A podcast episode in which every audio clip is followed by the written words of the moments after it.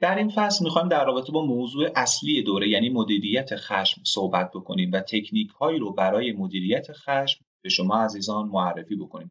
ما تا اینجا خشم رو تعریف کردیم آسیب هایی که می‌تونست ما وارد بکنه رو گفتیم. گفتیم که منشأ خشم چه چیزیه و خشم چطور به وجود میاد و راههایی رو گفتیم برای پیشگیری از بروز خشم. اما ممکنه گاهی اوقات نتونیم از بروز خشم در خودمون یا دیگران پیشگیری بکنیم و ما خشمگین بشیم. اگر خشمگین شدیم چطور باید این خشم خودمون رو مدیریت بکنیم؟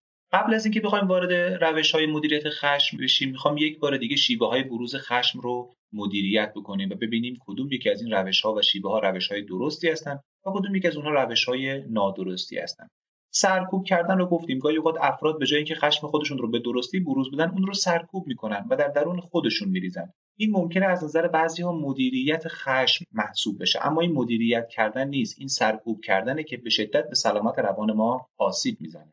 روش بعدی روش جابجایی هست. گاهی اوقات ما از یک نفر عصبانی هستیم به جای اینکه خشم خودمون رو نسبت به اون فرد نشون بدیم میایم بر سر فرد دیگری خشم خودمون رو تخلیه می‌کنیم که این رفتار رو به کرات ممکنه در اطرافیانتون دیده باشید.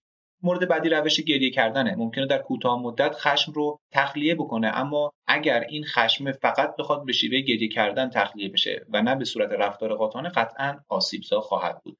رفتار قاطعانه یکی از روش ها و شیوه های صحیح بروز خشمه. یعنی من از یک نفر عصبانی هم به صورت کاملا معدبانه واضح و سریح بهش میگم که رفتارش من رو عصبانی کرده.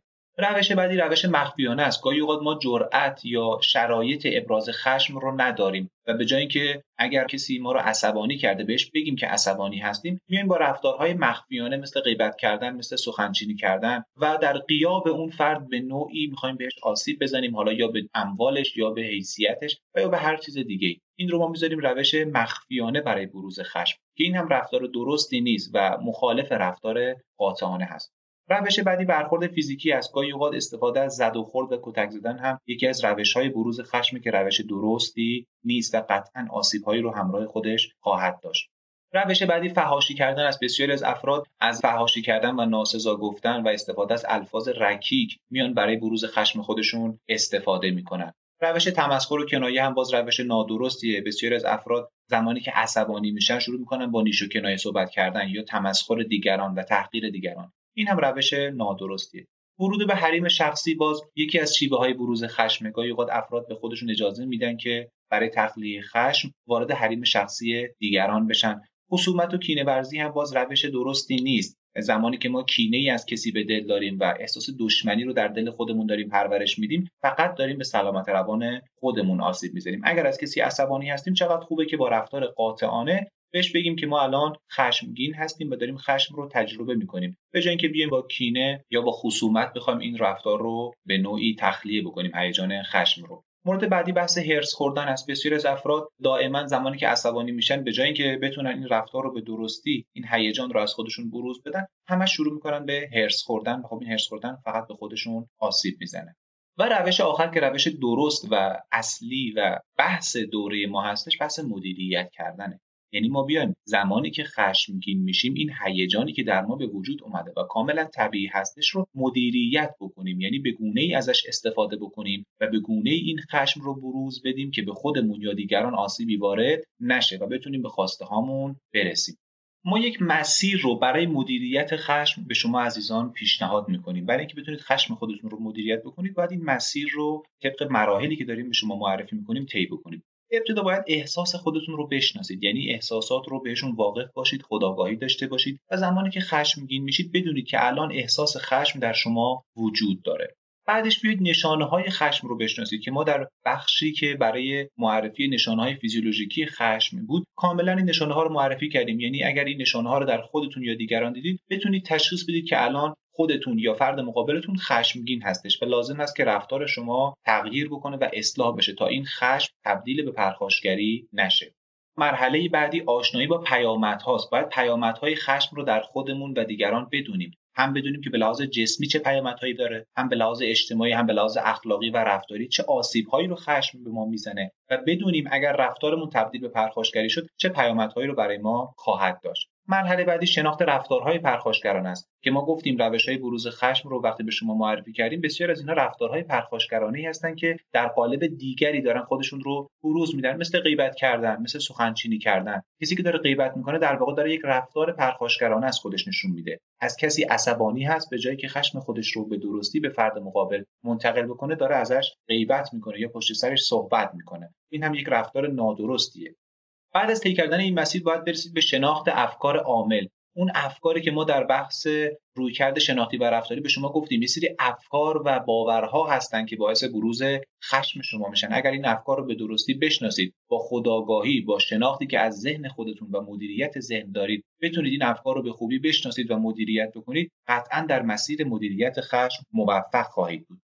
تکنیک بعدی برای مدیریت خشم تکنیک مهارت حل مسئله هست. اگر ما این مهارت رو به درستی یاد بگیریم در بسیاری از مواقع می‌تونیم خشم خودمون رو به خوبی مدیریت بکنیم و از بروز پرخاشگری جلوگیری بکنیم. اما برای مهارت حل مسئله ابتدا لازم است یک مسئله رو به درستی تعریف بکنیم. یعنی زمانی که من با فرد مقابلم یک مسئله ای دارم یک مشکلی دارم یک چیزی که حل نشده و ممکنه تبدیل به پرخاشگری بشه باید به صورت کاملا دقیق تعریف بشه. یعنی ما بیایم دوتایی با همدیگه صحبت بکنیم یا اگر مسئله شخصی خودم با خودم بشینم فکر بکنم الان دقیقا مسئله من چیه؟ چه چیزی من رو خشمگین می‌کنه؟ و چطور باید این مسئله رو حل بکنم؟ مرحله بعدی تهیه فهرستی از راه های مختلفه. من با فرد مقابلم یک اختلافی دارم. می‌دونیم که این اختلاف چیه و در مرحله اول این اختلاف رو کاملا تعریف کردیم. یعنی مسئلهمون رو تعریف کردیم. حالا میایم راه حل هایی که می‌تونه برای حل این مشکل به کار گرفته بشه رو با هم فهرست بکنیم. می‌تونیم از روش بارش فکری هم اینجا استفاده بکنیم و تمام راه حل هایی که می‌تونه به ما کمک بکنه برای حل اون مسئله و مشکل رو لیست بکنیم. در مرحله بعدی باید بیایم راه حل ها رو بررسی بکنیم و راه حل هایی که نامناسب هستند رو حذف بکنیم. ما در این مرحله به خصوص در بحث بارش فکری هیچ راه حلی رو حذف نمی کنیم صرفا هر چیزی که به ذهنمون می‌رسه رو که می‌تونه به ما کمک بکنه برای حل اون مسئله رو یادداشت می‌کنیم. و در مرحله بعدی حالا میایم بررسی می‌کنیم آیا این راه حل ها راه حل های مفیدی هستن یا نه؟ آیا به ما در حل مسئله و مشکل کمک می‌کنن یا نه؟ اگر خوب بودن اونها رو انتخاب می‌کنیم. اگر نامناسب بودن اون راه حل ها رو حذف می‌کنیم. مرحله بعدی انتخاب مناسب ترین راه حل هستش. ما از بین راه حل هایی که انتخاب کردیم مناسب ترین و کم هزینه ترین و بهترین راه حل رو انتخاب می‌کنیم و بعدش میایم راه حلی که انتخاب کردیم رو اجرا می‌کنیم تا ببینیم چه نتیجه دریافت می‌کنیم. در اجرای راه حل ابتدا باید یک نقشه راه برای خودمون تعیین بکنیم. یعنی بگیم الان من می‌خوام این راه حل رو اجرا بکنم. این نقشه راه منه. این راهی که باید پیش گرفته بشه تا به نتیجه برسم. بعدش باید بیایم موانع رو شناسایی بکنیم. اگر این راه حل رو اجرا بکنم چه موانعی ممکنه سر راه من باشه؟ بعدش زمان مناسب رو انتخاب بکنم. گاهی اوقات یک راه حل درست اگر در زمان نامناسبی اجرا بشه کاملا غیر مفید و حتی ممکنه آسیبزا باشه. پس انتخاب زمان مناسب برای اجرای راه حل هم خیلی می‌تونه به ما کمک بکنه. مرحله بعدی شناسایی افراد مناسب هستش. من در این مسیر از چه افرادی باید کمک بگیرم از چه کسانی باید راهنمایی بگیرم و چه کسانی می‌تونن در این مسیر به من کمک بکنن. بعدش باید فهرست امکاناتی که مورد نیاز من هست رو تهیه بکنم. من می‌خوام این راه حل رو اجرایی بکنم. به چه امکانات و ابزارهایی نیاز دارم؟ یک فهرستی از اونها تهیه بکنم و بعدش هم راههایی رو برای حل موانع جدید پیدا بکنم. اگر من این راه حل را اجرا کردم و با موانع جدیدی و موانع احتمالی روبرو شدم چه راههایی وجود داره که بتونم این موانع رو حل بکنم؟ بعد از اجرای راه حل هم باید بیام ارزشیابی رو انجام بدم. آخرین مرحله مهارت حل مسئله ارزشیابی هست. میام ارزشیابی بکنم. آیا این مواردی که طی کردم و راه حل رو اجرا کردم به نتیجه که می‌خواستم رسیدم یا نه. یعنی بیام روش خودم رو راه حل خودم رو ارزشیابی بکنم. اگر درست بود که چقدر خوب و می‌تونم همون راه رو ادامه بدم. اگر نادرست بود دوباره بیام از اول. شاید در تعریف مسئله مشکل داشتم. شاید راه حل هایی که انتخاب کردم اشتباه بودن. شاید زمان مناسبی رو انتخاب نکردم. شاید موانع رو ندیدم. شاید نقشه راه هم اشتباه بوده. و همه این موارد رو چک بکنم تا ایراد کارم پیدا بشه و مجدد این مراحل طی بشه.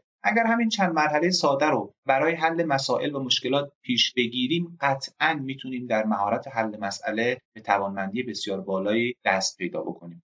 یکی از مهارت هایی که در حل مسئله و بحث مدیریت خشم می‌تونه خیلی به ما کمک بکنه رفتار جرأتمندانه است. من دوست دارم این تعریف رفتار جرأتمندانه رو یک بار با هم چک بکنیم و هر نکته که مهم هست رو بهش اشاره بکنیم. رفتار جرأتمندانه یعنی توانایی ابراز صادقانه مستقیم متناسب و نسبتا رک افکار و نظرات. یعنی من اگر یک نظری دارم اگر یک فکری دارم بیام این رو کاملا صادقانه بیان بکنم. یعنی دروغ نگم دو پهلو صحبت نکنم. مستقیما به طرف مقابلم بگم با نیش و کنایه صحبت نکنم و متناسب با اون فکر و احساسی که در من هست این رو به فرد مقابلم هم انتقال بدم. نکته دیگه که در این تعریف هست اینه که نظرات احساسات و نگرش هامون رو بدون احساس استراب بیان بکنیم. یعنی چی؟ یعنی من نگران این نباشم که احساس من و افکار من چطور قرار مورد ارزیابی قرار بگیره. و نکته آخر هم این که به لحوی این بیان خودمون رو ارائه بدیم که از نظر اجتماعی مناسب باشه و علاوه بر دفاع از حقوق خودمون سبب پایمال شدن حقوق دیگران هم نشه. رفتار جرأتمندانه یعنی همین یعنی به ای باشه که هم حقوق من حفظ بشه و رعایت بشه و هم حقوق دیگران. ما گاهی اوقات فقط حق و حقوق خودمون رو می‌بینیم و به حقوق دیگران توجهی نمی کنیم یا گاهی اوقات در رفتار منفعلانه فقط حقوق دیگران و نظر دیگران برای ما مهمه و هیچ توجهی به حقوق خودمون نداریم. اما در رفتار جرأتمندانه علاوه بر اینکه حقوق خودمون برامون مهمه و ارزشمنده به حقوق دیگران هم توجه می‌کنیم. یکی از تکنیکایی که در رفتار جرأتمندانه می‌تونه خیلی به ما کمک بکنه تکنیکی هستش تحت عنوان گیر کردن سوزن. اگر دقت کرده باشید گاهی اوقات در این نوارهای قدیمی چه در این نوارهای کاست چه در سی دی ها اگر یک قسمتی گیر بکنه اصطلاحا یا سوزن گیر بکنه روی اون قسمت دائما اون قسمت تکرار میشه. ما در رفتار جرأتمندانه می‌تونیم از این تکنیک استفاده بکنیم. یعنی زمانی که من خواستم رو به یک نفر میگم و فرد مقابل قبول نمی‌کنه می‌تونم مجدد اون خواسته رو تکرار بکنم. برای بار سوم تکرار بکنم. انقدر این تکرار صورت بگیره تا من در نهایت به خواسته خودم برسم. یا اگر کسی خواسته ای از من داره و من می‌خوام بهش جواب نه بدم یک بار این جواب رو بیان بکنم. اگر فرد مقابل مجدد خواسته خودش رو تکرار کرد من دوباره عینا همون جواب منفی و جواب رد رو به طرف مقابلم ارائه بدم. اگر باز هم تکرار کرد برای بار سوم همینطور. یعنی انقدر من این جواب نه رو به صورت معدبانه سریح و صادقانه بیان می‌کنم که در نهایت فرد مقابل دیگه خواسته خودش رو تکرار نمی‌کنه. یکی از تکنیک هایی که برای مدیریت خشم می‌تونیم ازش استفاده بکنیم تکنیک تنفسی هستش. زمانی که ما عصبانی هستیم به دلیل اون فعل و انفعالاتی که در بدن ما اتفاق افتاده به دلیل اون که گفتیم سرعت تنفس ما افزایش پیدا می‌کنه سرعت ضربان قلب ما افزایش می‌کنه یکی از تکنیک ها تکنیک تنفسی هستش که می‌تونیم ازش استفاده بکنیم. تکنیک چهار 6 7 این تکنیک به این صورت هستش که شما ابتدا چهار ثانیه هوا رو به داخل ششها وارد می‌کنیم. 6 ثانیه هوا رو در درون شش هامون نگه میداریم و 7 ثانیه هم این هوا رو تخلیه می‌کنیم. دقت بکنید 4 ثانیه هوا وارد میشه 6 ثانیه این هوا در سینه ما حبس میشه و 7 ثانیه هم زمان می‌بره تا این هوا تخلیه بشه. اگر چند باری کار رو انجام بدیم بدن ما تا حدودی آرام میشه و اون ضربان قلب و اون تنفسی که سرعتش رفته بود بالا تا حدودی سرعتش کاهش پیدا می‌کنه.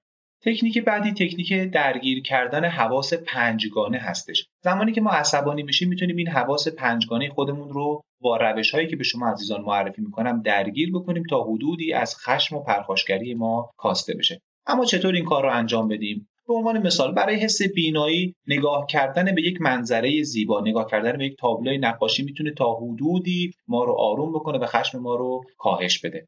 پس دقت بکنید. برای حس بینایی می‌تونید به یک منظره زیبایی که وجود داره هر چیزی که برای خود شما زیبا هست نگاه بکنید و این خشم و پرخاشگری شما رو تا حدودی کاهش میده. برای حس چشایی نوشیدنی و خوردنی چیزهایی که برای ما مورد علاقه هستن می‌تونه ما رو آروم بکنه. یعنی زمانی که عصبانی هستیم یک خوراکی مورد علاقه بخوریم. یک نوشیدنی که برای ما لذت بخش هست رو اگر استفاده بکنیم این حس چشایی ما درگیر میشه و تا حدودی از اون هیجان خشم ما کاسته میشه. برای حس بویایی باز بویدن یک عطر خوب یا یک غذای خوب این حس بویایی رو درگیر می‌کنه و تا حدودی می‌تونه هیجان خشم ما رو کاهش بده. در رابطه با حس لامسه لمس کردن یک شیء مورد علاقه می‌تونه باز برای ما این احساس رو به وجود بیاره. یا اگر فرزند ما خیلی عصبانی و پرخاشگره می‌تونیم اون رو بغل بکنیم و با لمس کردن بدنش تا حدودی اون رو آروم بکنیم. برای حس شنوایی هم گوش دادن به یک موزیک مورد علاقه یا گوش دادن به صدای کسی که برای ما حس آرامش بخشی رو داره می‌تونه این حواس پنجگانه رو درگیر بکنه و ما رو تا حدودی از اون هیجان خشم دور بکنه. به تعویق انداختن یکی از روش هایی هستش که ما می‌تونیم برای مدیریت خشم خودمون استفاده بکنیم. دقت بکنید به طبیق انداختن به این معناست که زمانی که ما خشمگین میشیم و می‌خوام یک رفتار پرخاشگرانه ای رو از خودمون نشون بدیم سعی بکنیم چند ثانیه و چند دقیقه این رفتار رو به تأخیر بندازیم. یعنی اگر من عصبانی هستم و می‌خوام یک حرفی بزنم و می‌خوام یک رفتاری انجام بدم تا حدود این خشم خودم رو کاهش بدم کافیه چند ثانیه این رو به تاخیر بندازم یعنی یه خورده زمان بگذره و من بعد اون حرفی که می‌خوام رو بزنم یا اون رفتاری که می‌خوام رو انجام بدم. زمانی که ما عصبانی هستیم به دلیل اینکه در اوج هیجانات خودمون هستیم بسیاری از رفتارها و حرفهایی که می‌زنیم رفتارهای اشتباهی هستند و به ما آسیب می‌زنن. پس هر چقدر بتونیم این رو به تأخیر بندازیم و تصمیم گیری به هنگام خشم رو به تأخیر بندازیم قطعا می‌تونیم خشم خودمون رو بهتر مدیریت بکنیم و به گونه این خشم خودمون رو بروز بدیم که به خودمون یا دیگران آسیبی وارد نشه. اما چند راه سالم برای بیان خشم. یکی از راهها بحث بخشیدنه که ما در موردش صحبت کردیم در قسمت های از دوره. گاهی اوقات لازم دیگران رو ببخشیم و همیشه دنبال انتقام گرفتن و به کرسی نشوندن حرف خودمون نباشیم. گاهی اوقات اگر یک نفر رو ببخشیم خیلی راحتتر می‌تونیم قضیه خشم رو برای خودمون و دیگران حل بکنیم. راه دیگه عادلانه برخورد کردنه. یعنی اگر کسی ما رو عصبانی کرده بیش از حد رفتار واکنشی بهش نشون ندیم. سعی کنیم کاملا عادلانه باهاش برخورد بکنیم و به همون میزانی که ما رو عصبانی کرده به همون میزان ما این خشمه رو بهش نشون بدیم و بهش بگیم که ازش عصبانی هستیم. و دنبال تلافی کردنهای بسیار پرخاشگرانه و جبرانهای افراطی نباشیم. مورد بعدی دست کشیدن از بحث. گاهی اوقات لازمه برای اینکه خشم خودمون رو مدیریت بکنیم. اگر داریم با کسی جر و بحث می‌کنیم این بحث رو تموم بکنیم. چون معمولا بحث در نهایت به رفتارهای پرخاشگرانه منجر میشه و هیچ سودی برای ما و طرف مقابلمون نخواهد داشت.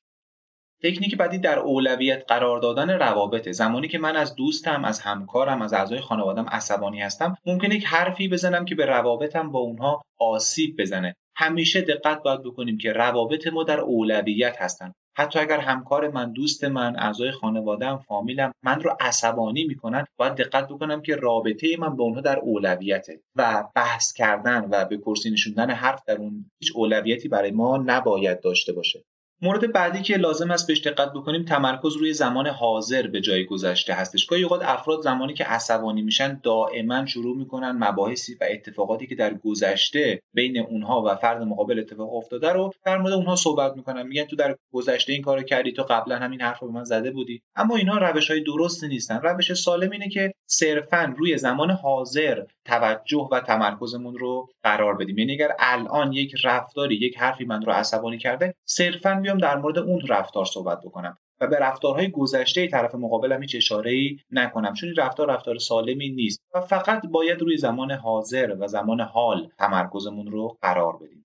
اما تکنیک برای مدیریت خشم کودکان رو هم می‌خوایم به شما معرفی بکنیم تا اگر بچه هامون کسانی که در سنین پایین و سنین مدرسه هستن عصبانی و خشمگین شدن چطور خشم اونها رو مدیریت بکنیم؟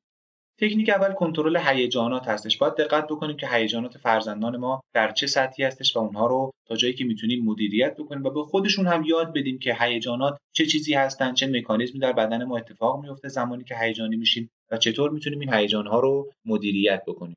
تکنیک بعدی انجام فعالیت های لذت بخش هستش. زمانی که فرزند ما عصبانی هستش کافی اون رو درگیر بکنیم با فعالیت هایی که براش لذت بخشه این باعث میشه خیلی سریع فرزند ما از اون فضای عصبانیت و خشم دور بشه و درگیر فعالیتی بشه که براش خیلی لذت بخش هستش. تکنیک بعدی مدیتیشن و تنفس عمیقه. که لازم اینها رو به فرزندانمون یاد بدیم تا اگر عصبانی شدن با تنفس عمیقی که انجام میدن و بدن خودشون و ذهن خودشون رو آروم می‌کنن بتونن از این هیجان خشم به درستی و به صورت صحیح فاصله بگیرن.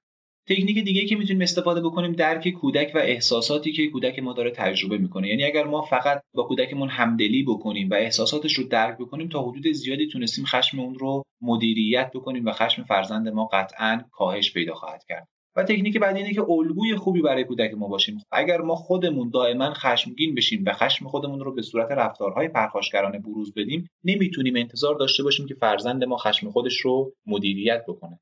الگو بودن در بسیار از مواقع می‌تونه روش خوبی برای آموزش یک رفتار صحیح و درست به کودکان باشه.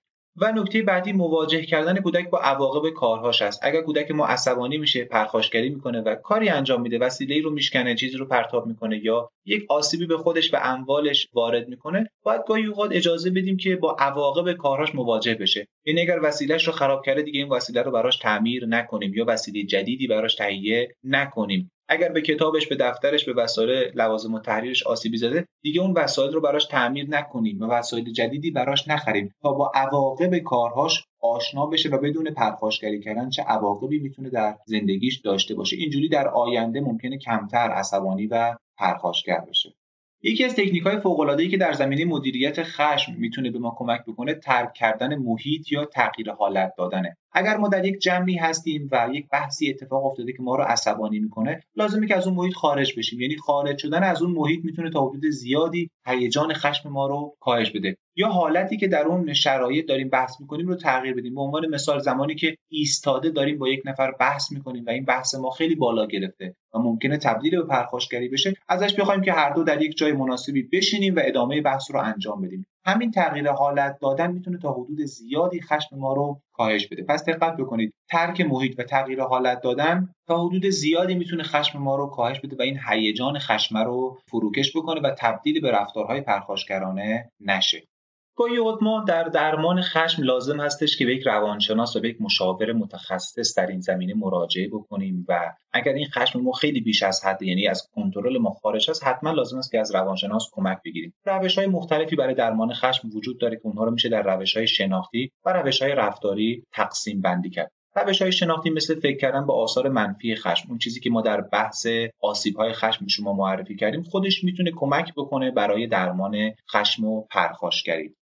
نکته بعدی فکر کردن به آثار مثبت مدیریت خشمه که باز ما گفتیم اگر بتونیم خشم خودمون رو مدیریت بکنیم چه فواید و نتایج رو می‌تونه برای ما داشته باشه. هر چقدر به آثار مثبت مدیریت خشم و به آثار منفی خشم بیشتر و دقیقتر فکر بکنیم تا حدود زیادی می‌تونیم در درمان خشم و مدیریت خشم موفق عمل بکنیم. مورد بعدی فکر کردن به انگیزه خشمه گاهی اوقات برای اینکه خشم خودمون رو مدیریت بکنیم و درمان بکنیم لازم هستش به این نکته فکر بکنیم که انگیزه ما از عصبانیت چه چیزی هستش. یعنی واقعا می‌خوایم رفتار اشتباه طرف مقابل رو بهش گوشزد بکنیم یا دنبال نتایج و موارد شخصی خودمون هستیم. یعنی من دنبال این هستم که حرف خودم رو ثابت بکنم. دنبال این هستم که جایگاه خودم رو حفظ بکنم. هر چقدر بیشتر و دقیقتر و انگیزه خشم خودمون فکر بکنیم بهتر می‌تونیم اون رو مدیریت بکنیم. در روش های رفتاری تغییر موقعیتی گفتیم تغییر حالت دادن تغییر محیط و تغییر محتوایی که در ذهن ما داره میگذره می‌تونه تا حدود زیادی ما رو در درمان خشم و مدیریت خشم موفق بکنه. بحث نوشیدن آب باز یکی از تکنیک هایی که می‌تونه به ما به عنوان روش های رفتاری کمک بکنه که خشم خودمون رو کاهش بدیم. و بحث لمس و نوازش. گفتیم اگر مثلا کودک ما عصبانی است و داره پرخاشگری می‌تونه می‌تونیم اون رو بغلش بکنیم لمسش بکنیم و همین نوازش کردن و لمس بدنی تا حدود زیادی می‌تونه خشم اون رو کاهش بده چون حواس پنجگانش رو درگیر کردیم.